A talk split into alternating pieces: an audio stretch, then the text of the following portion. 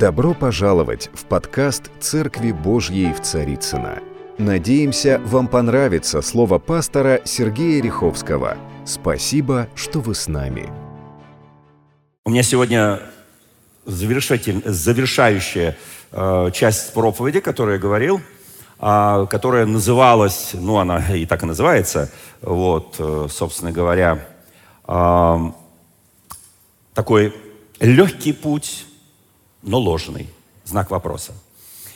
И заключительная часть этой проповеди, она будет называться, это выражение знает вся Россия, это из наших фильмов, это из нашей вообще жизни, из наших реалий, называется «Моменто мори». Кто не знает «Моменто мори»? «Мементо мори», так говорят итальянцы. Но мы так по-русски немножко «Моменто мори». И я знаю, что многие это переводят так, которые приезжают отдыхать куда-то там в Италию, куда-то там на пляже, на Средиземном. Они говорят «моментом в море». Вот. Но это к морю не имеет никакого отношения и к моменту тоже. Потому что это совершенно по-другому переводится на русский язык. Вы знаете, вот в Древнем Риме во время триумфального шествия римских императоров, полководцев, которые возвращались с победой, обязательно на колеснице, на которой ехал император, за его спиной находился самый последний раб. Самый последний раб этой империи. И в его обязанность, я сейчас не буду по-итальянски, я скажу по-русски, входила в его обязанность такая фраза, которую впоследствии посчитали, что он говорил «моменто мори», но фраза была несколько растянута. Он говорил в переводе на русский язык «обернись, помни, что ты только человек». Каждые 30 секунд, пока ехало вот это все шествие, шли завоеванные народы, шли войска, шла армия, ехали колесницы, и вот когда он въезжал в эту триумфальную арку каждые 30 секунд, раб, самый низкий раб Римской империи говорил ему эту фразу «Обернись и помни, что ты только человек». Затем уже в христианский период возник такой вот орден монашеский, они себя звали Паулины. Паулины, это с Пириной не имеет ничего общего, Паулины. Паулина – это от слова «Павел», апостол Павел, «Паул» по латыни и по английскому.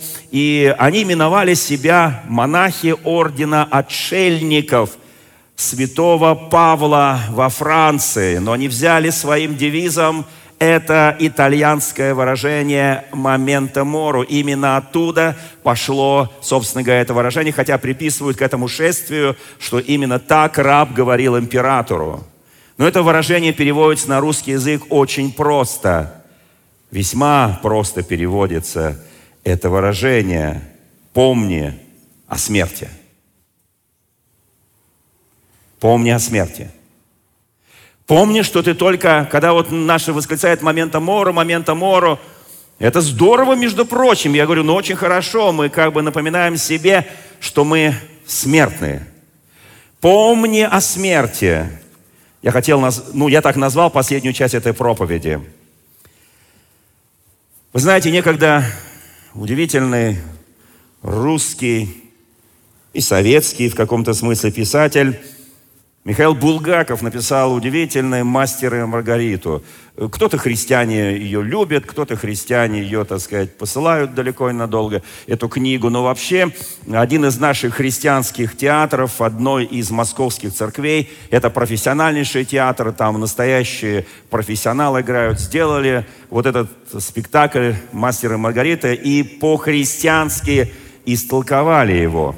И вот там есть очень важная цитата, которую я хочу нам напомнить. Собственно говоря, «моменто мори» — это как раз это христианское выражение, потому что это монашеский орден. Монашеский орден, орден святого Павла, тех людей, которые как бы себя приговорили уже к смерти за Христа, они были готовы делать все для Христа, жить, трудиться, работать, все делать для Христа и ожидать каждый день возможность перехода к Нему. Итак, «Мастер и Маргарита». Вот что писатель вложил в уста Воланда. Ну, кто-то говорит, что это дьявол. Но, вы знаете, Такой вот он герой, Воланд. Можно сказать, да, с кого списан. Это уже вопрос к Булгакову. Вот что он говорит в одной из ситуаций. Да, он говорит, человек смертен, но это еще полбеды. А почему, собственно говоря, если откровение человек смертный, то это только полбеды? А может быть, это и не беда вовсе? Апостол Павел говорил, для меня жизнь Христос, а смерть приобретение. О какой беде он вообще говорит? Павел вообще не говорит о беде. Екклезиаст говорит, время рождаться и время умирать. Там вообще о беде ничего не сказано. Там сказано о переходе. Павел пишет в послании Коринфянам в последней главе о том, что однажды все это произойдет. Он пишет к филиппийцам, он пишет к фессалоникийцам, он пишет, как при гласе архангела в трубе Божьей мы изменимся в одночасье. И он пишет, сеется душевное, восстает духовное. Он показывает нам сущность жизни и смерти. И он говорит о том, что это мгновенно произойдет, во мгновение ока мы изменимся. И если эта земная жизнь, она для нас очень неплоха, вот для кого-то более сложная, но все равно мы же живем, мы наслаждаемся, мы уходим в этот прекрасный парк и радуемся этой красоте. Мы сегодня вот с епископом Олегом идем, он говорит, слушай, у вас прям тут кусочек рая. А мы сами давно уже... Что мы ощущаем, когда заходим в парк Царицына? Ощущаем кусочек Екатерины. Это же в честь нее. Баженова, которая тут все строила, делала там и так далее. Да, мы ощущаем, что там будет такая маленькая тень. Но что будет там? И там будет уже после смерти. Итак, вот что дальше сказал Воланд. Да, человек смертен, но это еще полбеды. Плохо то, что он иногда внезапно смертен. Вот в чем фокус, сказал Воланд. Внезапно смертен. Знаете, когда я думаю о многих текстах Священного Писания, и я понимаю, что апостол Иаков, я предупреждаю, что сегодня будет много мест Священного Писания, поэтому старайтесь следить за моей мыслью. Если кто-то не уследит за мыслью, всегда можно прослушать проповедь на нашем сайте церковном еще раз и еще раз. Он сказал, покоритесь Богу. Противостаньте дьяволу, он убежит от вас. Приблизьтесь к Богу, приблизиться к вам, очистите руки. Он говорит, грешные, исправьте сердца двоедушные. Вот что он говорит, интересные вещи. Смиритесь пред Господом, и он вознесет вас.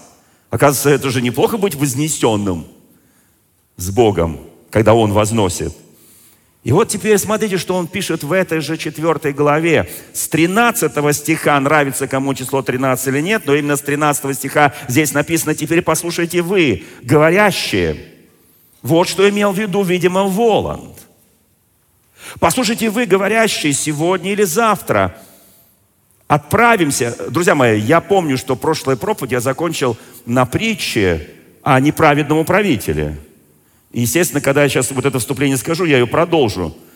И постараюсь как-то истолковывать, чтобы было понятно нам, для современных людей, не только для людей того времени. Он говорит, послушайте вы, говорящие, сегодня или завтра отправимся в такой-то город, проживем там 1 год и будем торговать и получать прибыль. Это нормальное желание? Нормальное. В первых 2 главах Библии написано, плодитесь, размножайтесь, наполняйте землю, владычествуйте, управляйте землей, увеличивайте все состояние, все доброе, что есть, что дает возможность этой земли и таланты, вложенные Богом в каждого человека. Я хочу сегодняшнюю проповедь закончить тем, что нам пришло время максимально раскрыть те дары и таланты, данные нам Богом. Дальше написано, вы, которые не знаете, что случится завтра, ибо что такое жизнь ваша? Он задает вопрос. Точно такой же, как Воланд. Вы не знаете. Пар, являющийся на малое время, потом исчезающий. Он говорит, я не хочу даже с этим спорить. Я прожил 65 лет. Если меня спросить, что моя жизнь, я отвечу, это пар, который появляется на малое время, я не знаю, когда он исчезнет. Он может исчезнуть от дуновения ветра, он может исчезнуть от изменившейся температуры, он может исчезнуть от чего угодно, может превратиться в воду, он может превратиться в туман. Послушайте, и дальше написано, вместо того, чтобы вам говорить, вот в чем проблема, не потому, что он сказал, я поеду в такой-то город, проживу там целый год, я там заработаю себе деньги, я вернусь и потом смогу покупать. Это ничего плохого в этом нету. Вопрос совершенно в другом. Как он подходит к этой теме? И вот апостол Иаков предлагает, вместо того, чтобы вам говорить, если угодно будет Господу, и живы будем. Давайте научимся этой фразе. Это великолепная фраза. У нас у всех есть много планов, много желаний, много видения, много целей, которые мы поставили перед жизнью. Это нормально? Нормально. Это хорошо? Это хорошо. Но очень важно эту фразу заучить наизусть. Давайте вместе повторим. Если угодно будет Господу. Итак, первое, если угодно будет Господу. И это означает, что человек, водимый Духом Божьим, водимый божественным откровением, он сверяет планы своей жизни с Богом. Он слышит голос Божий. Он получает откровение, сновидение, вразумление, пророческое действие. Он получает Богом вдохновленные мысли в своем разуме. Он получает мощные импульсы от Бога, которые мотивируют делать то или другое. Итак, если угодно будет Богу. Любой христианин, который рожден свыше, христианин, который водим Духом Святым, он знает, я подчеркиваю, он знает, что вот то, что он делает, давайте будем честны друг с другом и с Богом, ты никогда не заблудишься, потому что он дает тебе чувствование в Духе, потому что в нас чувствование в Иисусе Христе, и ты прекрасно знаешь, то, что ты сейчас будешь делать, это угодно Богу или не угодно Богу. Когда мы перейдем к этой притче, мы поймем, почему я это говорю сейчас. Это угодно или не угодно. И второе, если угодно будет Господу, и живы будем. Вот оно, моменто мори. Помни о смерти. А Воланд добавил, о внезапной, незапланированной, которая вот так и все. Вы знаете, дальше написано, а вы по своей надменности тщеславитесь. Всякое тщеславие, он пишет, есть зло. Итак, кто разумеет делать добро? Что такое делать добро? Если Господу будет угодно и живы будем, то сделаем вот это, вот это. Если кто разумеет делать добро и не делать, тому грех, говорит апостол Павел. Итак, давайте запомним эти вещи. Моменто мори. Помни о смерти. И второй, помни, что ты только человек. И каких бы высот ты ни достиг, помни, что сзади тебя всегда есть раб, который говорит тебе, оглянись, посмотри, откуда я поднял тебя, кем я поставил тебя. Если ты на самом деле достиг определенных высот и познаний, если ты позиции достиг, ты стал в каких-то, может быть, элитах, неважно каких, духовных, политических, общественных, бизнес-элитах, вообще не имеет значения. У нас только чуть-чуть вот Господь поднимет человека и сделает его там, стал зарабатывать больше, чем 100 тысяч. И он его уже несет. А я уже про миллион молчу. Я молчу про позиции, должности. И когда человек становится кем-то, ты к нему уже на телеге... На какой телеге? На ягуаре не подъедешь. На телегу он даже не глянет. Понимаете, есть определенные вещи, когда Бог поднимает людей. Вот почему написано, если ты был неверен в чужом, как Бог тебе может дать свое. А что такое свое? Мы чуть позже скажем об этом. Итак, смотрите. Помни, что ты только человек. Помни о смерти. Пусть этот раб, я сейчас называю, знаете, Христос сказал о Духе Святом. Нет, я не называю рабом Духа Святого, это Господь. Послушайте, Он сказал, когда я уйду, для вас будет лучше. Но тот, кого я умолю Отца, пошлет вам. Он вам напомнит каждое слово, которое я говорил. Он вам будущее возвестит. Он будет утешитель. Он будет помощником. По-гречески есть даже соответствующее слово. Он будет вот тем, кто будет помогать и утешать. Помогает, а у тебя что-то не получилось, он тебя утешает. Или ты вляпался куда-то, ты начал делать, не вопросив воли Божьей. И ты забыл, что ты просто смертный человек. И ты начал, у тебя все рухнуло. И ты весь в прострации, ты весь в унынии. Ты впадаешь в депрессию. А тут приходит Дух Святой и начинает тебя утешать. Он утешитель, по-гречески параклет. Он почти моменто мору. Послушайте, он начинает утешать тебя. И как он тебя утешает? Он говорит, помнишь, только человек. И помни, ты смертен. Кто-то скажет, как-то тяжко после этого. А жить-то хочется. Поднимите руку, кому хочется жить. Я поднимаю две руки, мне хочется жить, пока в совершенстве максимально не исполню волю Божью. Я хочу жить, я хочу до последнего дыхания своей жизни исполнять Его волю. И я никогда не буду просить, о Господи. Помните, есть там герои Библии, которые величайшие помазанники, величайший пророк Илья, который лежал под можжевелым кустом, потому что некто Иезавель, она приговорила его и сказала, вот я не буду, вот я хочу убить этого человека. И он говорит, Господи, забери меня, Господи, возьми меня. А Господь говорит, слушай, успокойся, ты слишком высокого мнения. Ты думаешь, что ты один такой, что ли? Еще 7000, которые не преклонили главы своей перед Ваалом. Тысячи тысяч. Слава нашему Господу. Друзья мои, вы знаете, мы все люди адекватные. Скажи соседу, ты адекватен? Ну да, адекватен, конечно. Что такое адекватность? Это знание, что я рано или поздно умру. О, Господи! И знаете, иногда это, когда об этом начинаешь думать, это влияет на твое душевное состояние. Кто понимает? Вы знаете, страх смерти пронизывает все сферы нашей жизни. Мы каждый день идем, там букашку раздавили, кого-то там мышку прибили, еще что-то такое, там птичка упала, и ты понимаешь, смерть, смерть, смерть, смерть. Травка зазеленела, к вечеру уже потухла. Послушайте, но нужно сознательно принять решение, что от того, что я об этом буду в страхе думать, вспомнить 138-й псалом. Кто помнит 138-й псалом?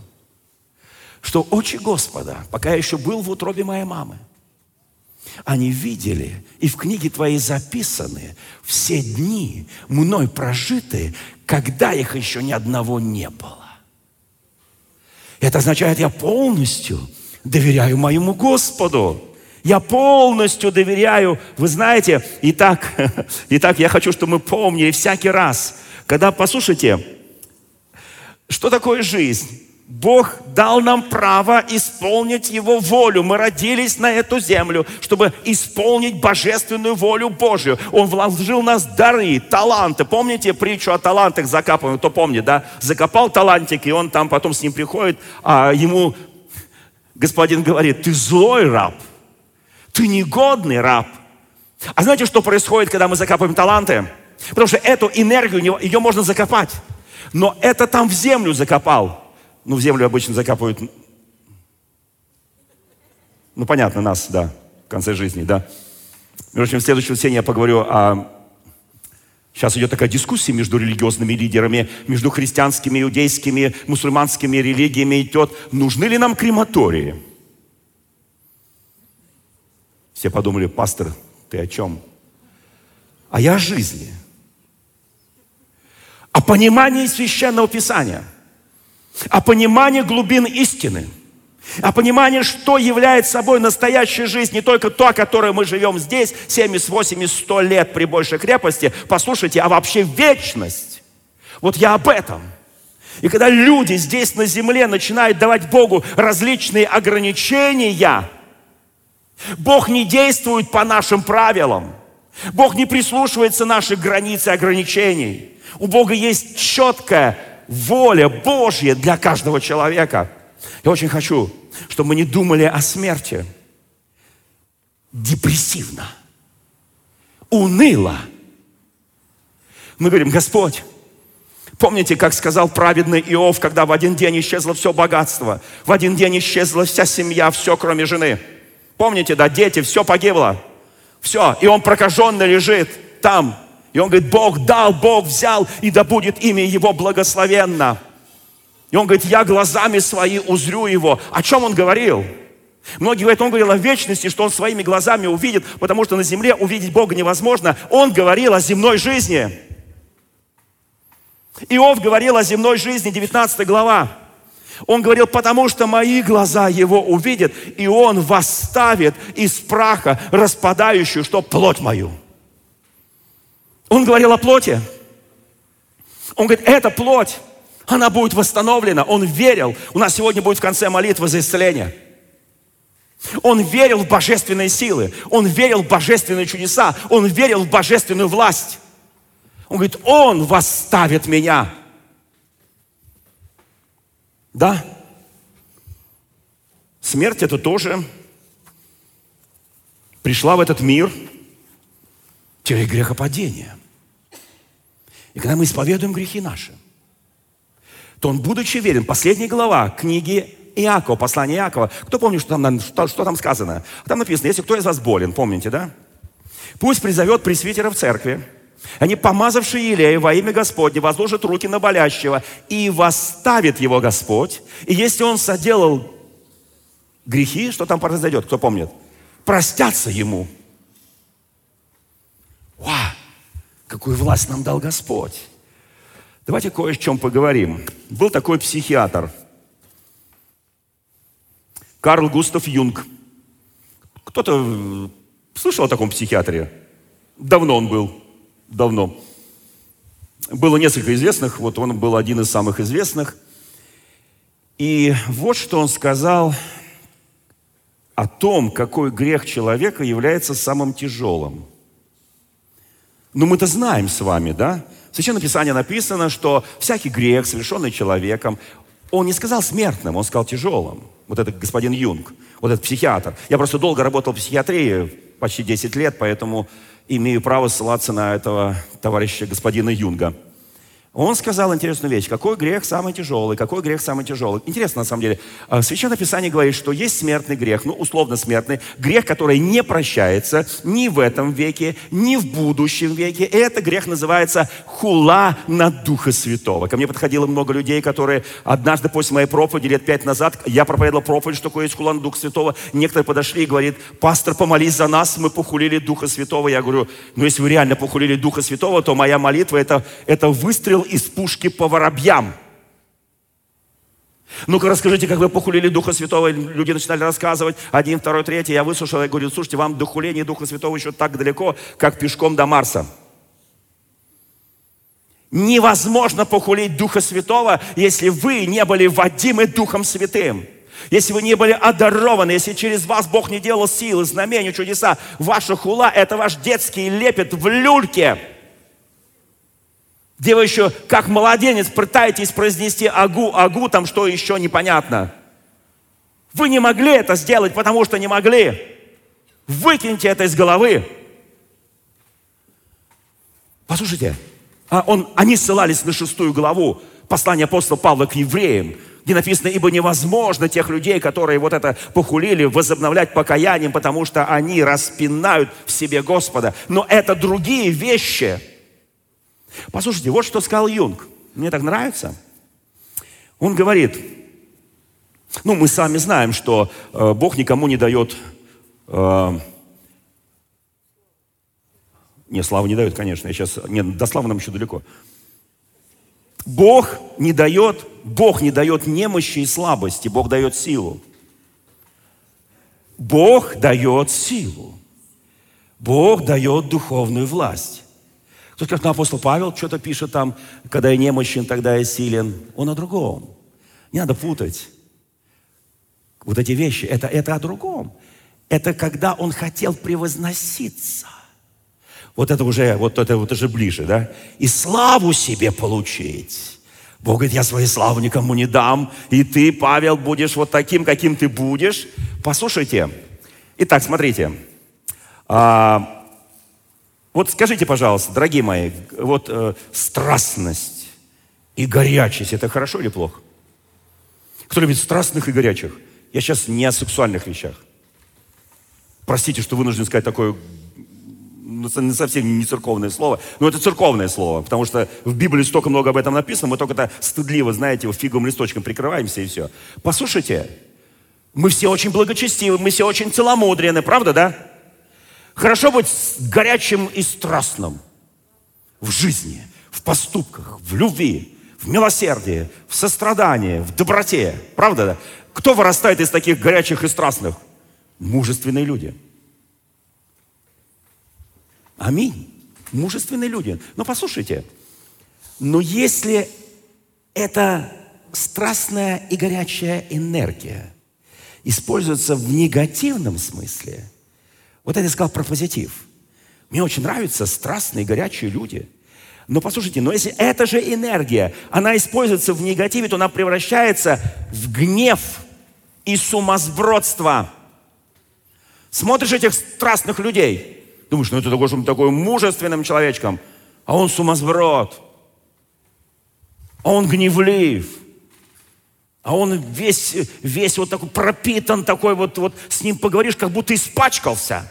Было ощущение у кого-то, поговорил с человеком, ну такой казался страстный, такой казался вот, ну все, без 5 минут мужества, брат мужества, да. У нас в советские времена в Крыму было очень много уважаемых служителей, узников, которые отсидели, и одного из них звали брат мужества. Знаете почему? Потому что был самый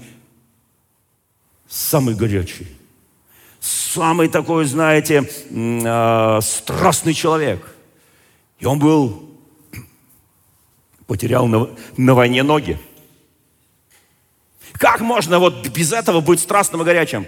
Он был не просто страстным, он был такой горячий. И мужественного человека его звали брат мужества, а другого звали брат кротости. Представляете, при живом человеке его назвали, как будто памятник поставили. Его звали брат кротости.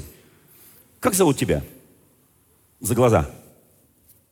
Брат мужества, сестра кротости, сестра смирения, брат... там, не знаю, там, страстности, духовной страстности. Вы знаете, я вам скажу простую вещь. Бог каждому из нас дал божественный капитал душевных, духовных сил, даров, талантов и возможностей. Скажите, у тебя есть капитал, мощнейший капитал духовных сил, духовных возможностей. Бог дал тебе все это. И послушайте, но... часто под воздействием внешних каких-то факторов вот это все, вот наш капитал куда-то поплыл в другом направлении. Кто понимает, о чем я говорю? И когда, знаете, вот смотришь, знаешь человека много-много лет, он такой все короткий, и вдруг он при тебе взрывается из-за пустяка. Думаешь, боже мой, что с ним? Поплыл. Поплыл не в том направлении. Но хорошая новость заключается в том, что всех поплывших можно вернуть. Аминь. А вот что говорил господин психиатр Юнг. Он говорил следующее. Самый тягчайший грех, я прочитаю как в оригинале, а потом истолкую как по-современному.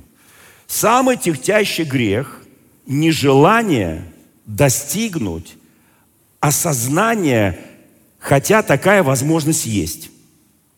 Во закрутил. Осознание чего, господин Юнг?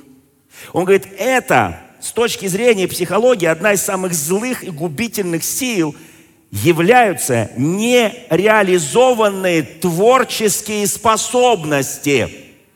Осознание того, нереализованное, что Бог в тебя вложил, мощные таланты и дары. Вот это, если ты не осознал, он называл это самым тягчайшим грехом. А если ты не осознал, ты не можешь все это употребить. Слава Богу! И вот что он сказал еще, если кто-то обладает творческим даром и вследствие своей лени или какой-либо другой причине его не используют, эта психическая, он так говорил, я добавлю, духовная энергия превращается в настоящий ад. Иногда говорит, он такой талантлив, она такая талантливая, она такая, но в общении как в аду с ним, неуживчивый, скандальный, а дары, таланты такие, что, ну вот такие открытия делает научные. Вот такие достигает высоты. Но общаешься с ним, как будто в ад попадаешь. Кто понимает, о чем я говорю сейчас, да? Вы знаете, и еще. Ну, здесь же трудные дети, хулиганы, от чего люди пьют, от чего люди колются и так далее. Это все отсюда. Это нереализованные духовные дары и таланты, данные Богом человеку. В любой сфере жизни. Теперь Позвольте мне напомнить про мытарство, про... Что еще там? Мытарство и что еще? Чистилище. Кто помнит слово чистилище, мытарство? Кто-то помнит, нет? Кто еще не забыл? Мытарство с чистилищем. Слава Богу. У меня вопрос. Помните, я сказал, что мытарство проходим не там, проходим здесь. И очищение тоже здесь. Помните, да? Потому что там это бессмысленно, там этого нет, и быть этого не может. Потому что этого нет в Священном Писании. Все, помните, я говорил, 20 так называемых таможенных станций. Мытарь — это таможенник, где мы проходим вот-вот-вот-вот-вот-вот. Некоторые вот восточные христианства говорят, это там будем проходить, там тебя на 3 дня свечки ставят, на 9 дней тебя вымаливают, на 40 дней. Помните, я это говорил, что это такая ересь, которую еще надо поискать. Но послушайте, вот здесь мы проходим. Я не знаю, кто сейчас проходит чего. Кто сейчас проходит... Не надо поднимать руки. Кто сейчас проходит искушение в сексуальной сфере? Фильмы всякие нехорошего содержания, прочее, там взгляды, желания, весна пришла, крыша поехала, ну и так далее. Кто-то проходит, это твоя таможенная, сегодня пунктик твой. Из 20 вот этих пунктиков это твой сегодня, побеждай. Это здесь проходи, не там, там не сможешь, там этого нет, там уже свечки не помогут. Послушайте, здесь ты проходишь это. Что нужно? Что писал один из величайших людей? Что он положил чего? Завет глазам своим. Для чего он его положил? Чтобы они что делать? А? Не помышлять и не смотреть. Да, на девицу. И на мужчин тоже. Мытарство воровства кого подмывает, мытарство ленности, мытарство чревоугодия, серебролюбие, скупости, лихаимство, неправды и так далее, и так далее. Могу перечислить. Послушайте, у нас в земной жизни будет у каждого своя эта таможенная мытарская, от слова мытарь, от слова мытище. Там у нас будет вот этот пунктик, и пока мы его не пройдем, пока мы там завязнем, но Бог тебе дает силу пройти. И давайте посмотрим на эту притчу чудную, которую я не договорил в прошлый раз. Итак, помните, мы с вами пришли к выводу, что управитель, который управлял и подворовывал, помните, да? Ну, слуга, раб. Вот, что он плохой человек. Что он плут, мод, помните, да? Кто еще помнит название проповеди «Момента моры»? Он вообще о смерти не думал. Он думал, сейчас он все ограбит своего хозяина и будет жить долго. Вот эти должники, которые пришли с расписочками, которых он позвал и предложил им аферу. Что он им сказал? Давайте ваши расписочки быстро. Сколько ты должен был? 100, пишу 50. Сколько должен был? 100, пишу 80 мер там пшена, там чего там, зерна, вот это масло. Давайте все перепишем. И они соглашаются. Можно вопрос? Вы бы согласились? Я искушаю сейчас. Простите меня. Но, собственно, не я, это притча искушает нас. Ты кому-то должен. И тебе приходит управляющий. Не сам хозяин, управляющий. Сколько ты должен? Ты говоришь, я задолжал 100 непрощений. Я перевожу на духовный смысл. Я сейчас не хочу деньги. Я задолжал 100 тысяч рублей. Переписывай быстренько 50. Скажет, благодать какая, Бог, тебя послал Бог, ты хоть плут, мод, я знаю, ты воровал, я знаю, ты ограбил этого господина, но ты спас меня на целых 50 тысяч. Какая благодать-то? Причем там дальше верный в малом, верный в чужой. Причем тут это? Вот главное, для меня важны там слова Христа, когда Христос говорит, люди мира сего в своем роде мудрее сынов Божьих, я буду подражать. Они же мудрые. Помните, я начал в конце проповеди, в то воскресенье, чуть-чуть истолковывать. Чему-то мы должны подражать. Что они в своем роде, эти мошенники, начиная от владельца фирмы. Потому что когда владелец фирмы, которого обкрадывал этот в течение долгих лет, потом переписал расписки, еще его, так сказать, уменьшил его состояние, он вызывает его и говорит, ты какой умный, такой мудрый. Молодец. Я тебя оставлю на этой работе, чтобы ты воровал дальше. Ну, теперь я знаю, ты воровал. Теперь я знаю, и ты знаешь, что я знаю, что ты воровал. И эти, кому ты переписывал расписки, они тоже знают, почем ты стоишь. Для одного ты стоишь 20, для другого ты стоишь 50. Они знают уже твои расценки. И теперь не вздумай. Я знаю. Знаете, когда Бог начинает нам списывать все, что есть в этом мире. Писание говорит, послушайте, еще раз напомню, этот стих Писание говорит, приобретайте, 9 стих 16 главы Евангелия от Луки в современном переводе, приобретайте себе друзей с помощью. Вот этого слова «с помощью» нам не хватило, потому что там написано в нашем синодальном переводе, приобретайте друзей себе богатством неправедным. И мы говорим, Боже мой, я должен что, воровать, что ли? Я должен, будучи чиновником, там списывать кому-то чего-то, да, не ставя в известность главу нашего ведомства, там, не знаю, министерства. А там по-другому написано, приобретайте себе друзей с помощью богатства этого неправедного мира. А что есть богатство этого неправедного мира? В Священном Писании очень ясно и четко написано, что кровь и плоть Царство Божье не наследуют. Я не зря сказал про крематории, потому что сегодня в религиозных кругах, может быть, вы не читаете все эти религиозные в смысле эти вот чаты, хотел сказать комиксы, извините. Вот. Вы это не читаете, а я это вынужден читать как член президентского совета и прочее. Я это просто читаю, потому что там месяцы мои некоторые знакомые, друзья разных религий, разных конфессий. Я это читаю, они говорят так: если тело не сожжено, то у души остается связь, потому что, и они пишут, потому что написано в Священном Писании, что вы храм Божий, имеется в виду тело. Впервые слышу. Мне так нравится, когда они это пишут. Я думал, мой дух, моя душа является храмом.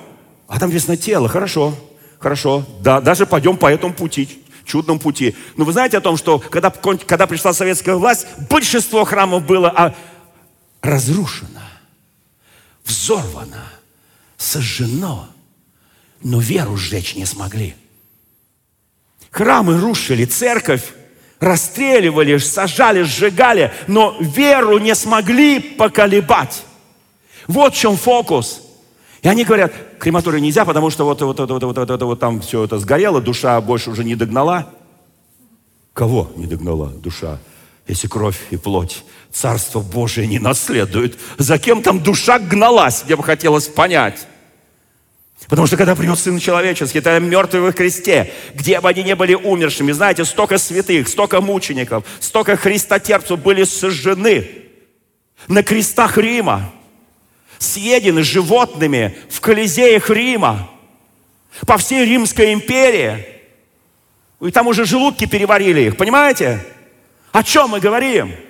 А я верю, в какой бы смертью ни был человек на этой земле, закончив свое существование, он воскреснет. Хоть сожжен огнем, хоть отдан на съедение животным, хоть брошен и утоплен в море, и там рыбы с ним разделают. Послушайте, он воскреснет, потому что сила воскресения. Я напоминаю слова Мартина Лютера, он говорил, нужно жить так каждый день, как будто Христос умер вчера, воскрес сегодня, а придет завтра. Вот я хочу жить так, как будто Он вчера за меня умер, сегодня Он воскрес, и я вместе с Ним воскрес, и Он придет завтра. Я живу, и я готовлюсь к переходу в вечность, начиная вот с этого момента моей жизни, потому что я так живу. О, друзья мои, я хочу на вас возбудить, вот в нас. Итак, вернемся к этой притче. У меня очень мало уже осталось времени. Итак, смотрите. Люди, сыны века сего, догадливые сынов света в своем роде. Да. Это значит, что каждый христианин должен... Помните, я говорил о мужестве, о чем там я говорил, да? О страстности, да? Каждый христианин имеет уникальную возможность проявлять, так, я не хочу сказать слово «должен». Знаете, когда говоришь с кафедры «должен», все говорят, слушай, мне это каждый день говорят, на работе, семье, жена, муж, дети, родители. Я уже устал от этого слова «должен», я никому ничего не должен. Такая наша реакция на слово «должен». Это правда, нет? Мы так реагируем на слово «должен». Брат, ты мне должен. Читайте Евангелие, там написано. Не жди, что тебе вернут денежки. Ты плохо знаешь, брат, Слово Божие. Моменту мору, завтра умрешь. Слушайте, Здесь вот о чем написано, чтобы каждый из нас проявлял такое же усердие и изобретательность в стремлении достичь праведности. Точно такие же проявляет вот этот человек в стремлении обеспечить свое благосостояние и комфорт жизни. Кто понимает, о чем здесь написано? Здесь об этом и написано. Христос говорит, ну делайте так, ну будьте изобретательны в служении праведности, в служении любви. Будьте этими людьми. Посмотрите, как мир делает. Они в своем роде. Он говорит, если ваша... Что там? Праведность, да? Что сделает по поводу праведности фарисеев? Не слышу? Не превзойдет. То есть не просто достигнет, не просто догонит, не просто там прикоснется, да? А превзойдет. Она превзойдет, она станет намного больше. Праведностью книжников, фарисеев вы не войдете. Царство Божие. Вот говорит Священное Писание. Вот почему Христос говорит, сыны века сего догадливые сынов света в своем нечестивом роде. Вот это богатство, которое есть однажды, вся земля, дела не сгорят. Послушайте, когда Иов потерял в одночасье все, он сказал, я нагим пришел, нагим ухожу, Бог дал, Бог взял, и да будет имя его благословенно. Он не держался, потому что это богатство было нажито им. Еще раз, с помощью богатства этого неправедного мира. Вот почему он за него, Иерусалим был разрушен, храм был разрушен, города разрушены. Послушайте, были страшные эпидемии, глады, моры по всей земле в средние века. Ну давайте за это держаться и говорить что-то Богу. Здесь написано, я еще раз хочу, чтобы мы это понимали, мы тратим, люди, обычные люди, которые не думают о Боге, не тратят время, деньги, усилия на свои удовольствия, увлечения, на хобби, на все, больше, чем на свое бессмертие и вечную жизнь. Вот почему написано, они догадливые. И наше христианство, церковь, почему она истинна? И может быть истинным, если она реально...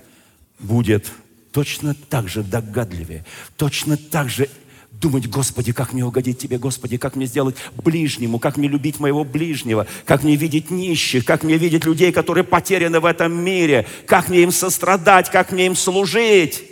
Вот о чем. Если мы столько же времени будем уделять, как вот эти неправедные управляющие и эти, кому списывали долги, и этот владелец этой фирмы будут уделять, сколько они уделяли своему богатству, если мы будем уделять Божьим делам. Это очень важно. Друзья мои, это интересная проповедь или нет? Такое ощущение, что мы как-то это думаем... Моменто мори. Что, как там переводится моменто мори, я говорил? Помни о смерти. Помни о смерти. Я христианин, я всегда помню о смерти. Эти паулины, это братство, аббатство святого апостола Павла, они говорили, моментом моря. Помни о смерти. Если бы я каждый день помнил о смерти, я бы жил так, как будто я живу последний день. И не оставлял на завтра покаяние. И не оставлял... Послушайте, что там дальше написано? В сфере вечной жизни. Послушайте, однажды у раввинов есть такая пословица. Богатые помогают бедным в этом мире, а бедные помогут богатым в грядущем. Написано, кто дает бедному, кто дает нищему. Что там делает он? Дает взаймы Господу. Послушайте, есть определенные вещи. Когда мы это делаем... Вы знаете, действительное богатство, которым мы обладаем, оно не в том, что мы удержали у себя, а в том, что мы раздали. Это в сфере денег, это в сфере имущества, это в сфере любви, это в сфере эмоций, это в сфере прощения. Это в любой сфере, не то, что мы удержали, а то, что мы отдали. Вот о чем здесь написано, это выражение, что люди мира сего в своем роде мудрее сынов Божьих, они прилагают, они мыслят, они думают, как обогатиться, как стать в благосостоянии и так далее. А мы думаем о том, как стать более духовными, более праведными, более любезными, более жертвенными, более любящими, более прощающими. Вот о чем здесь написано.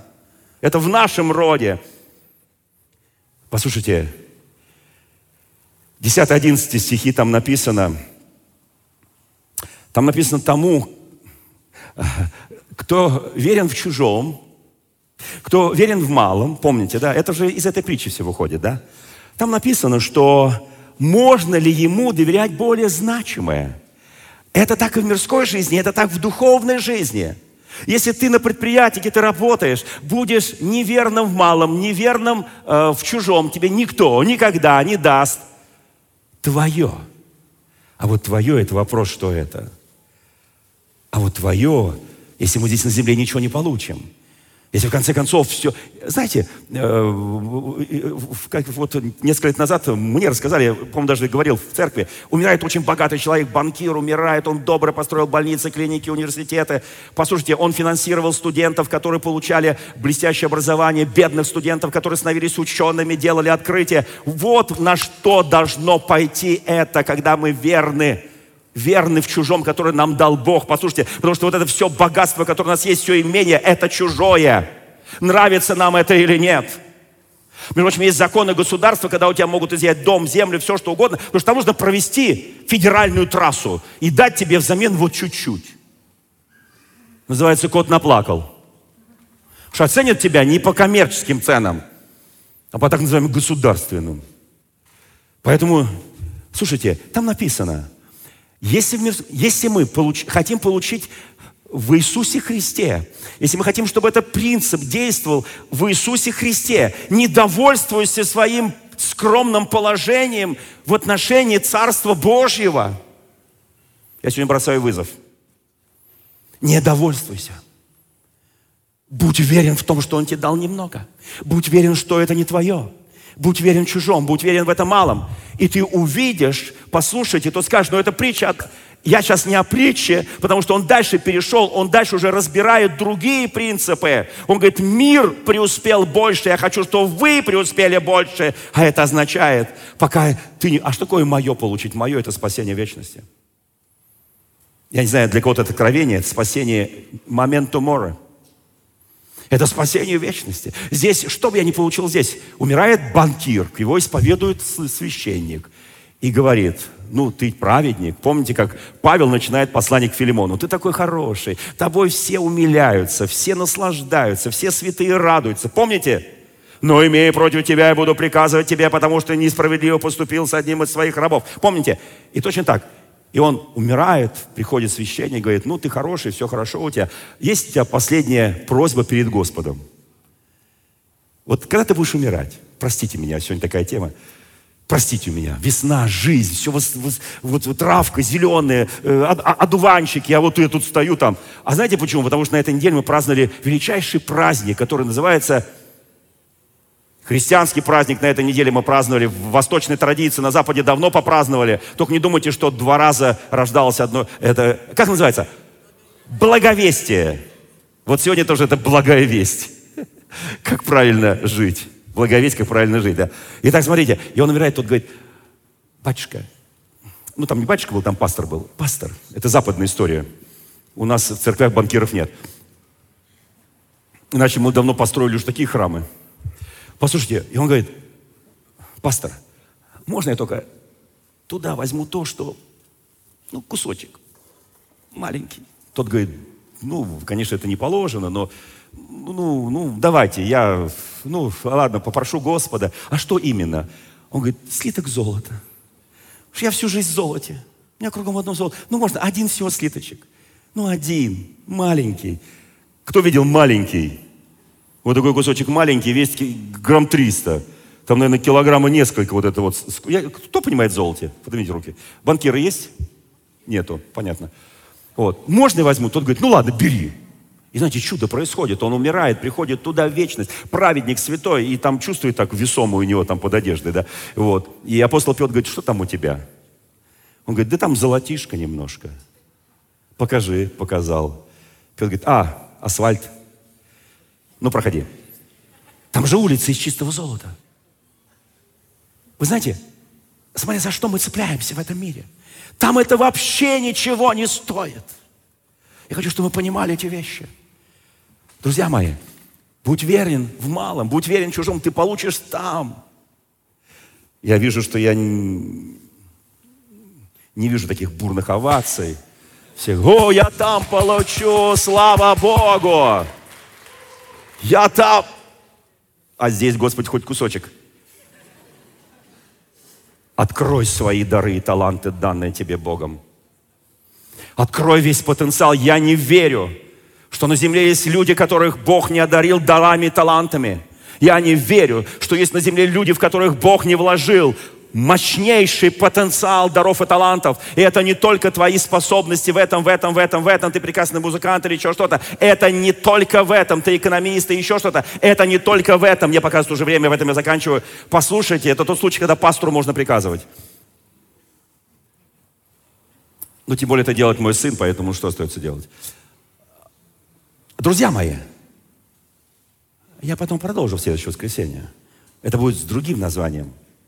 Но это будет очень важная тема. Я очень хочу, чтобы мы понимали эти вещи, друзья мои. Я хочу, чтобы мы понимали. Дальше последний стих, 13. «Раб не может служить двум господам». Я на этом закончу. «Либо будет одному верен, а другого будет...»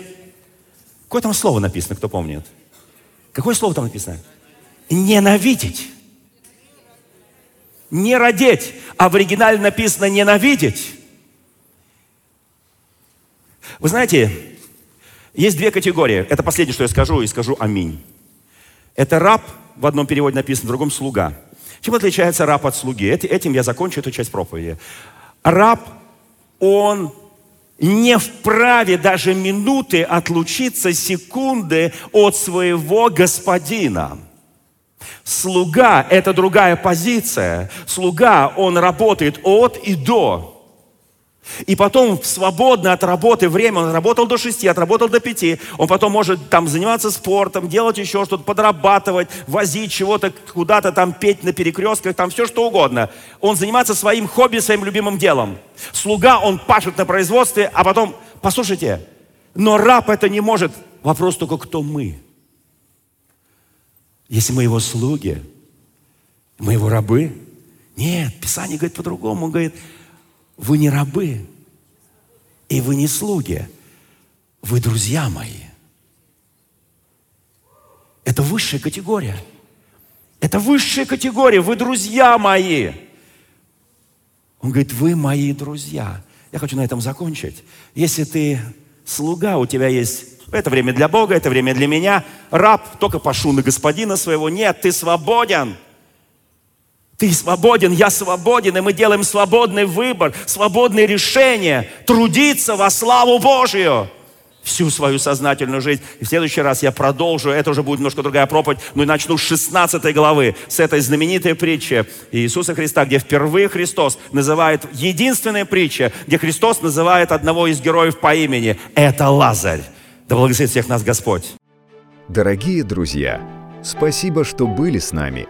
И до встречи на следующей неделе на подкасте «Церкви Божьей в Царицыно».